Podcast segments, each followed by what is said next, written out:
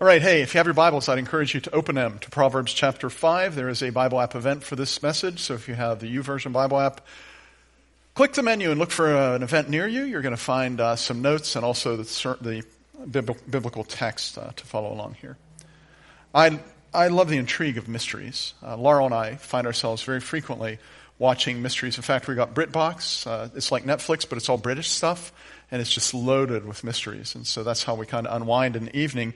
We enjoy we enjoy mystery. In fact, I, have noticed like the first couple seasons of any series on, in that genre feels the best because that's when the mystery is. After a while, you've figured everything out. Uh, I, I, think one of my favorite shows that I ever watched. Did you, did you watch Lost? How many watched Lost? Let me see. Yeah, that was like to me. What are they doing on that island? And what is that loud noise on that island? And who put that idol on that island and what is underneath that door? And it was just loaded with intrigue. I love intrigue. Intrigue is universally alluring, you know. There's a large session, section of your internet viewing that turns out to be loaded with intrigue, and maybe you hadn't even thought of it before. But have you seen all the clip, clickbait that is there to grab your attention? And almost all of that is based in intrigue. You would not believe what they discovered when they opened this door. You know, it's like, oh, I wonder what's behind that door. And the intrigue makes me click that ad, and then I find out it's like Charmin tissue they're talking about. I'm not sure, right? Ten things you need to know before buying a smartphone. You know, I, have clicked those. They're not that hot, but the intrigue gets me to do it.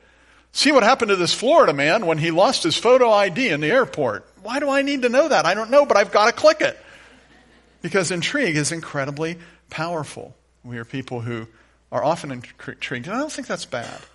I think that God wired us with a, a, desire to learn and to grow and to know things. And intrigue is at the foundation of that. I mean, intrigue is what taught us to bake bread. And the men's group had some of Kay's bread this past week. And the only way it could have been better is if it would have been bathed on both sides in hot butter. Oh, yeah.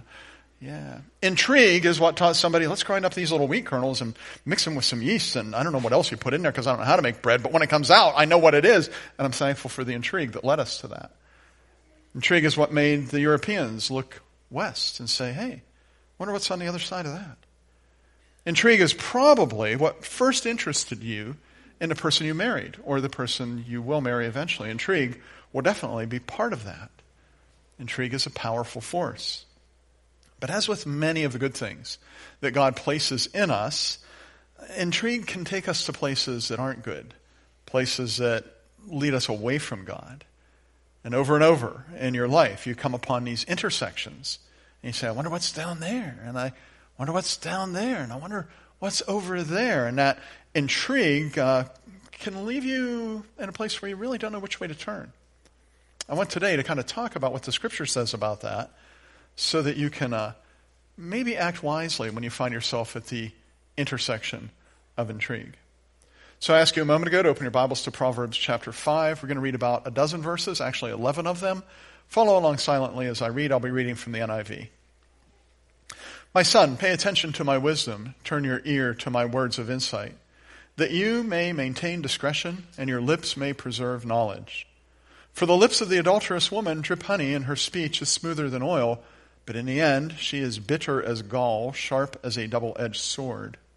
Her feet go down to death, her steps lead straight to the grave. She gives no thought to the way of life. Her paths wander aimlessly, but she doesn't know it. Now then, my sons, listen to me. Do not turn aside from what I say. Keep to a path far from her. Do not go near the door of her house, lest you lose your honor to others and dignity to one who is cruel.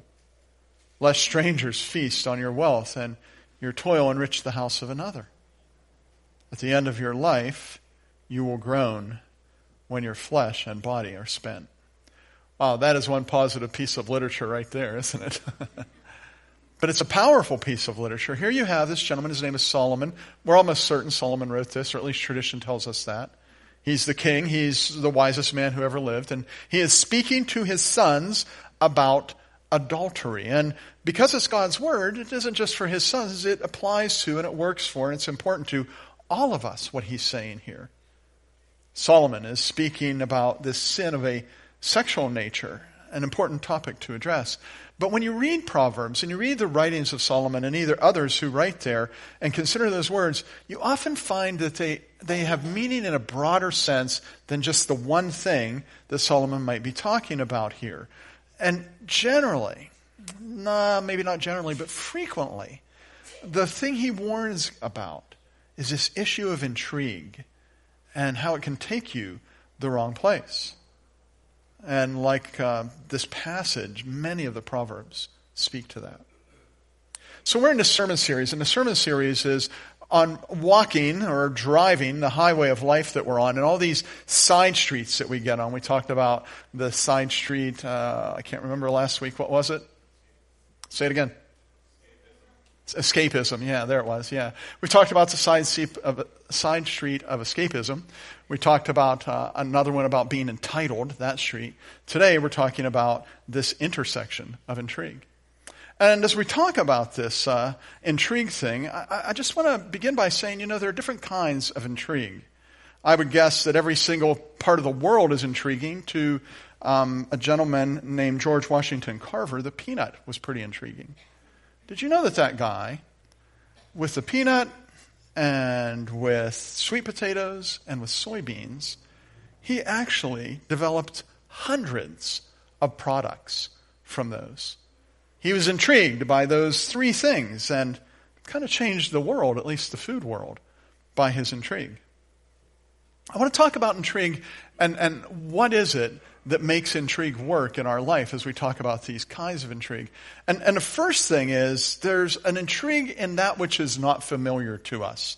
Because generally, if we're not careful, we develop sort of a contempt for the ordinary.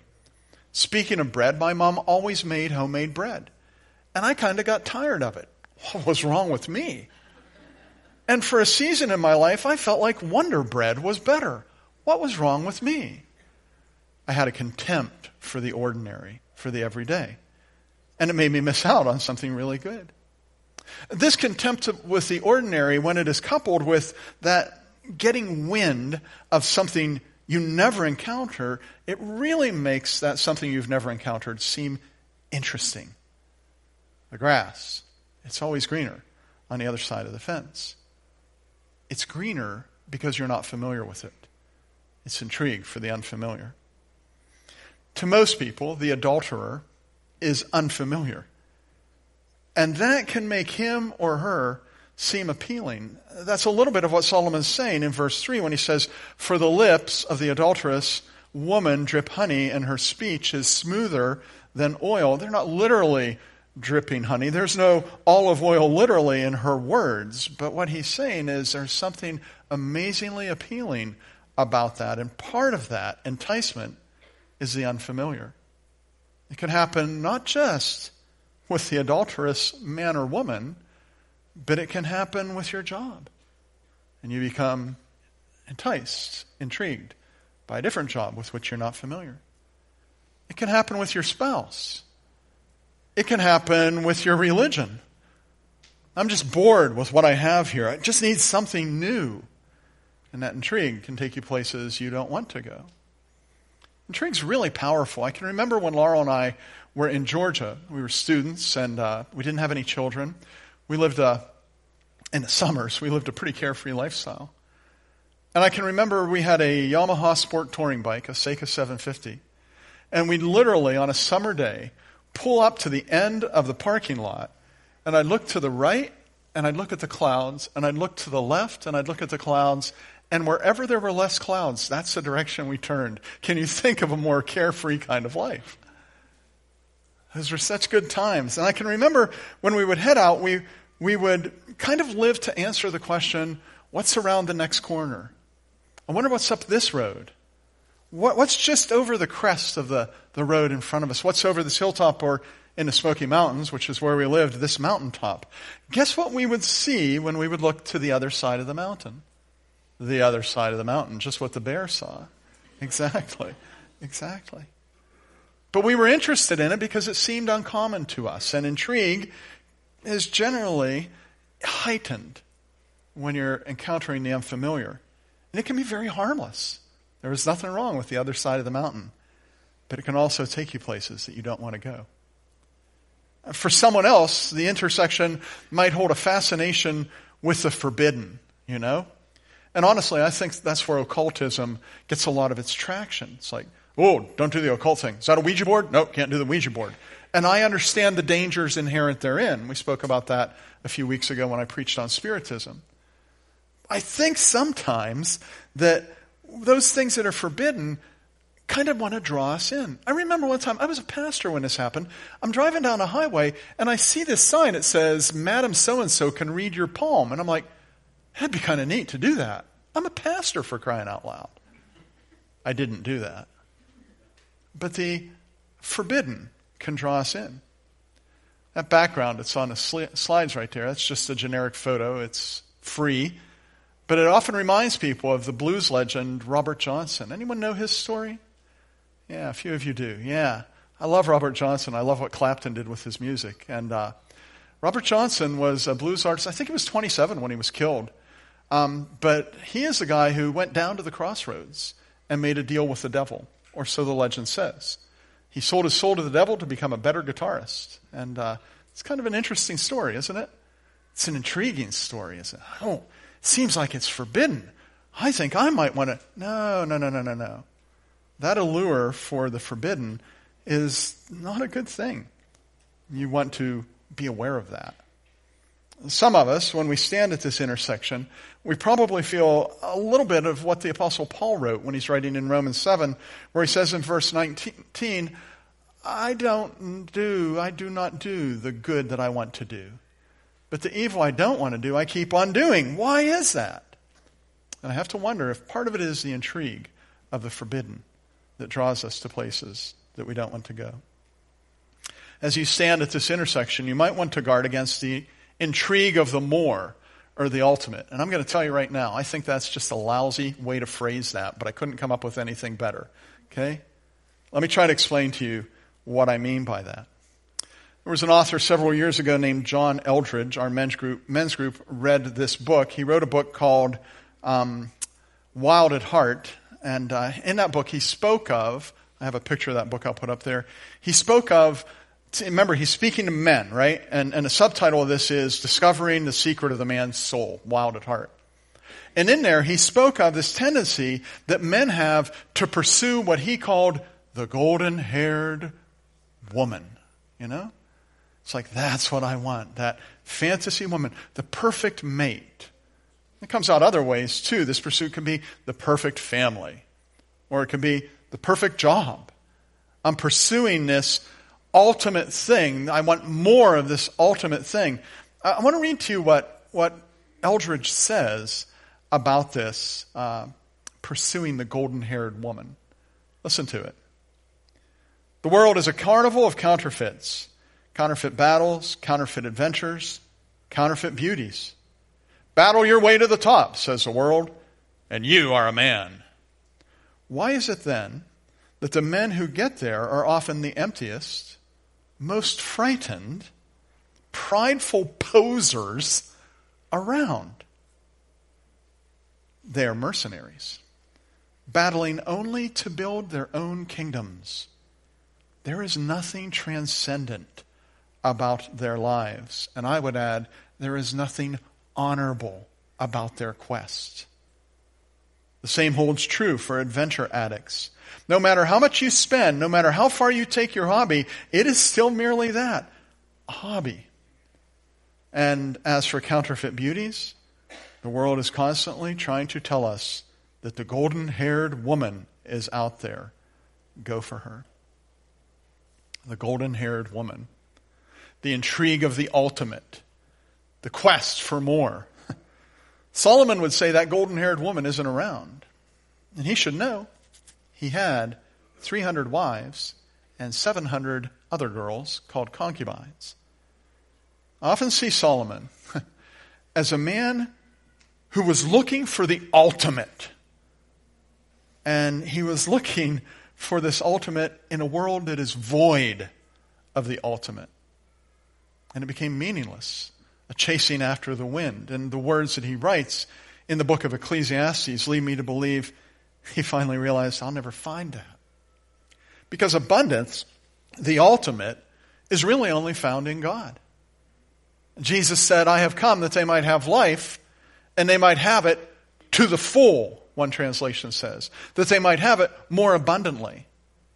The intrigue of the more, the intrigue of the ultimate, when you're looking to this world to provide it, you're never going to find it until you come to the reality that there really is no perfect family, no perfect husband, no perfect girlfriend, no perfect church, no perfect job, no perfect anything, then you will always be pursuing something that doesn't exist and missing what's really available to you. Hmm. That kind of intrigue, intrigue of the more, it's dangerous. Let me talk to you how you might make decisions at the intrigue intersection as we're looking at this. And most of these ideas come from the passage that we're reading. The first one is just do what your mom said. Consider the company you keep. Consider the company you keep. You're at this intersection. Which way should you go? Should you go down this path? Should you go down that path? What about that path? Which path should I go? But take a look at some of the people who are ahead of you going down that path. And you say to yourself, I don't know if I want to be that guy. Hmm. Yeah, that might not be.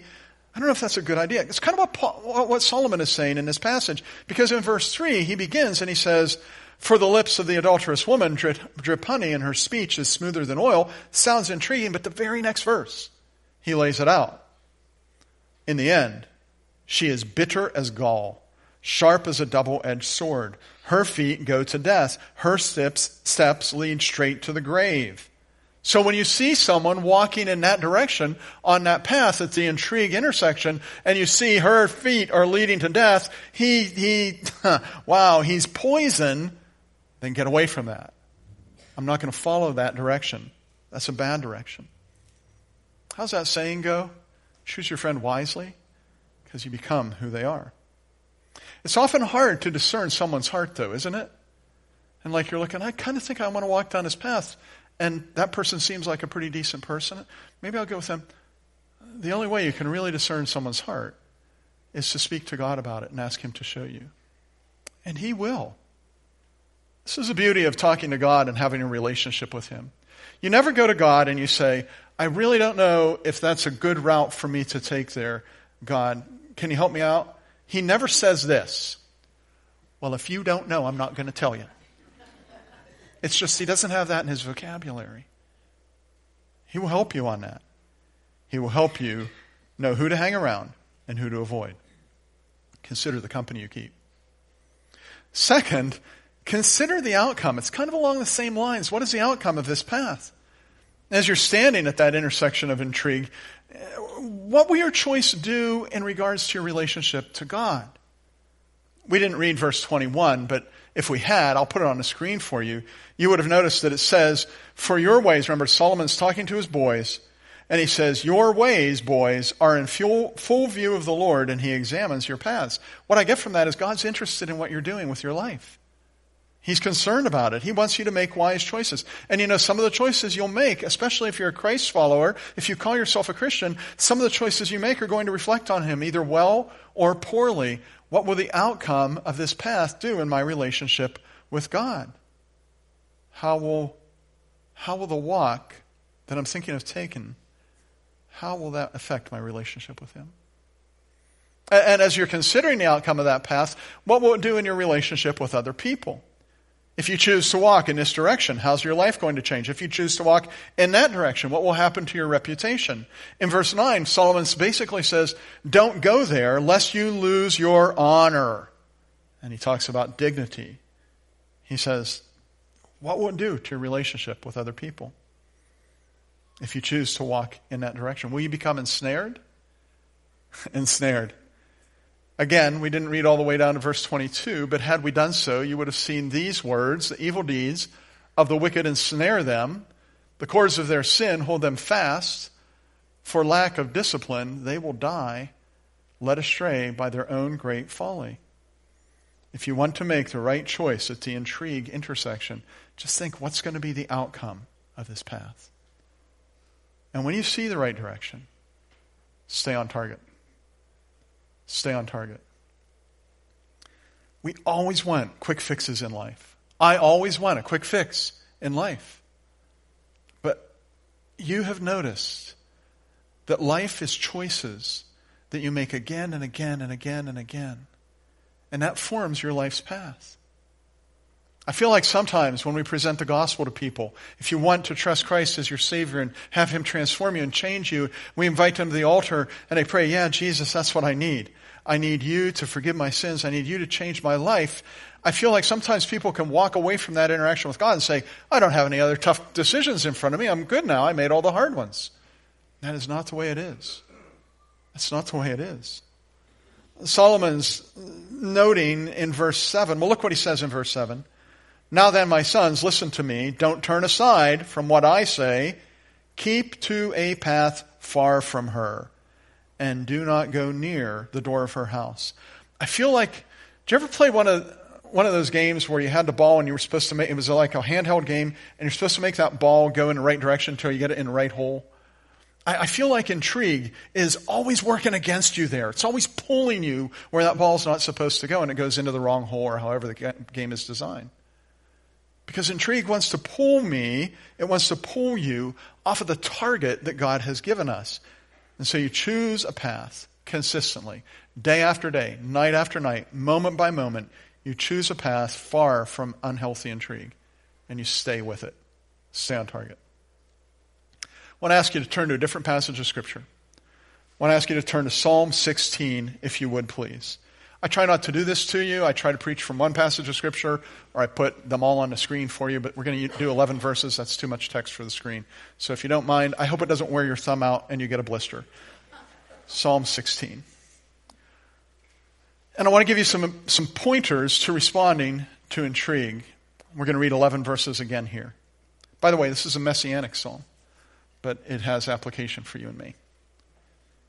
Keep me safe, my God for in you I take refuge. I say to the Lord, You are my Lord. Apart from you, I have no good thing. I say to the holy people who are in the land, They, I say of the holy people who are in the land, they are the noble ones, in whom is all my delight. Those who run after other gods will suffer more and more. I will not pour out libations of blood to such gods, or take up their names on my lips. Lord, you alone are my portion and my cup. You make my lot secure. The boundary lines, this is kind of a weird verse, but we'll talk about it. Verse 6. The boundary lines have fallen for me in pleasant places. Surely I have a delightful inheritance. I will praise the Lord who counsels me. Even at night, my heart instructs me. Keep, I keep my eyes always on the Lord.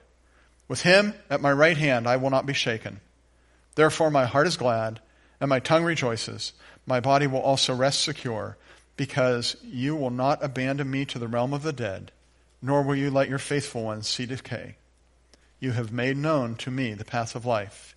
You will fill me with joy in your presence, with eternal pleasures at your right hand. Okay, so one of the first things I'd like you to see here is if you want to make wise decisions at this intersection, then find pleasure in what you have. I told you that verse 6 was kind of odd. It's on the screen. It says, The boundary lines have fallen for me in pleasant places. Surely I have a delightful inheritance. It's odd to you and me because we're not in that era, but anyone in that era would have understood. He's talking about when they came out of Egypt and they came into the promised land, they were given plots. And you might remember this section of plot was for this tribe of Israel, this plot was for that tribe of Israel, this was for that. And even individuals were given different portions of the land. And he's saying, you know, the boundary lines for the portion of the land that I have been given, it delights me. I have a delightful inheritance, and I find pleasure in what I have been given. I want you to imagine if you were in that circumstance and you didn't bother to take pleasure in what you've been given. It wouldn't be as pleasant, would it?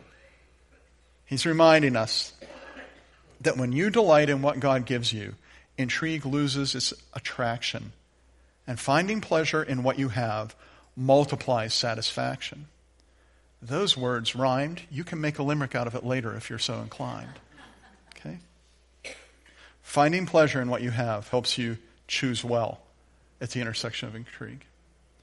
Second, find strength in who God is. And intrigue is powerful. It is incredibly powerful. And it's hard sometimes to make the right choices because it's like that magnetism, that draw. It works so well with clickbait. You know it does if you're online. But there's something way more powerful than intrigue, and that is the Lord Jesus Christ. And so take your intrigue and your struggle with it to the cross of Christ and ask Him not just for help, but for strength. Verses 1 and 2 begin actually, the first sentence is a prayer. Uh, Psalm 16:1, Keep me safe, my God, for in you I take reference. I say to the Lord, You are my Lord. Apart from you, I have no good thing.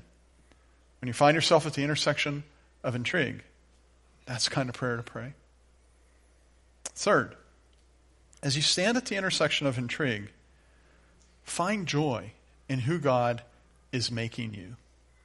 Find joy in who God is making you. That's why you're on the path. I feel like quite frequently in my past, particularly when I was younger, I kind of saw Christianity as a decision I made at one point, and then I just kind of tried to make it through life you know, Lord help me, Jesus, get through the life. And then in the end, when we all get to heaven, what a day of rejoicing that will be. When we all see Jesus, we'll sing and shout the victory. And it was kind of like this passage from when I received Christ as my Savior, and, and the end was just something to survive and maybe put up with and have a little bit of fun along the way and just enjoy what I could and so on. But that path, that is a training ground, a refining ground it is a road where God can change you into the person He wants you to be. And probably the reason I didn't see that when I was a younger Christian is because I hadn't experienced much of it. But I say to you, with all humility, I am not the guy I was five years ago. Praise you, Jesus, for changing me. Thank you, thank you, thank you. I take great pleasure in what you're turning me into. Thank you for that, God. You getting that? We have this idea sometimes because that passage from Jeremiah gets kind of stitched onto our brains that says the heart is desperately wicked and deceitful above all things. And we kind of stop there. The rest of the passage says God will take care of it. But we kind of stop there. The heart is desperately wicked and deceitful above all things. And then we walk through our Christian life with our head down saying, man, I'm just no good. I'm just a sinner. I'm just no good. And indeed, I am just a sinner saved by grace transformed by the power of his blood, inhabited by the person of his spirit, transforming from glory to glory. Oh man, I take joy in that. And when you take joy in who's, who God is making you, it changes your attitude toward intrigue. Suddenly, intrigue isn't as intriguing as it once was. Look at verse 11, the last verse of that passage. It's almost like it was written for someone who was writing a sermon on traveling the path of life. it wasn't, of course. But look what it says God, you make known to me the path of life. You fill me with joy in your presence, with eternal pleasures at your right hand. Take joy in the path of life, what He's doing in your life, the way He's transforming you. Intrigue isn't always bad. I love mystery, I find it exhilarating. I told you a few years ago, we talked about coffee when it was discovered. I am thankful for that Ethiopian goat herder, Kaldi, who was intrigued by the coffee bean. Whew, yeah. I'm even glad Ben Franklin was intrigued by lightning and somewhat surprised that he's still alive. See what I did there? I'm glad the bear went over the mountain, right? Yeah. But you and I know, you know, and I know that often, if we're not wise, intrigue can take us to places we want, ought not go. And I want to pray that you and I would find pleasure in what we have, and that we would find strength in who God is, and that we would find joy in who He's making us. So, as the worship team comes, if you're comfortable doing so, would you please stand and we'll pray to that end?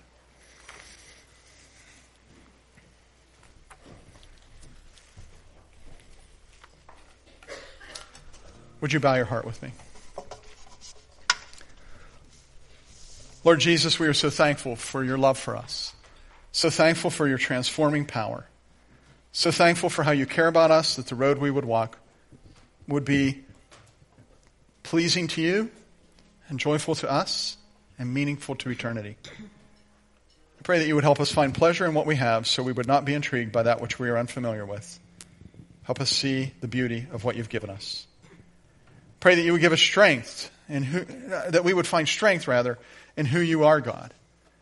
And that no temptation has taken us except what's common to man, and you are faithful. You're able to deliver us from the temptation, to provide a means of escape, even. Help us find that strength in who you are, more powerful than intrigue. And help us find joy in who you're making us.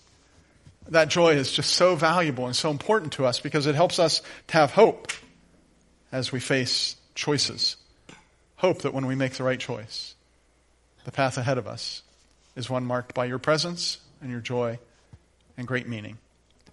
Make this happen, for it's in Christ's name we ask it. Amen.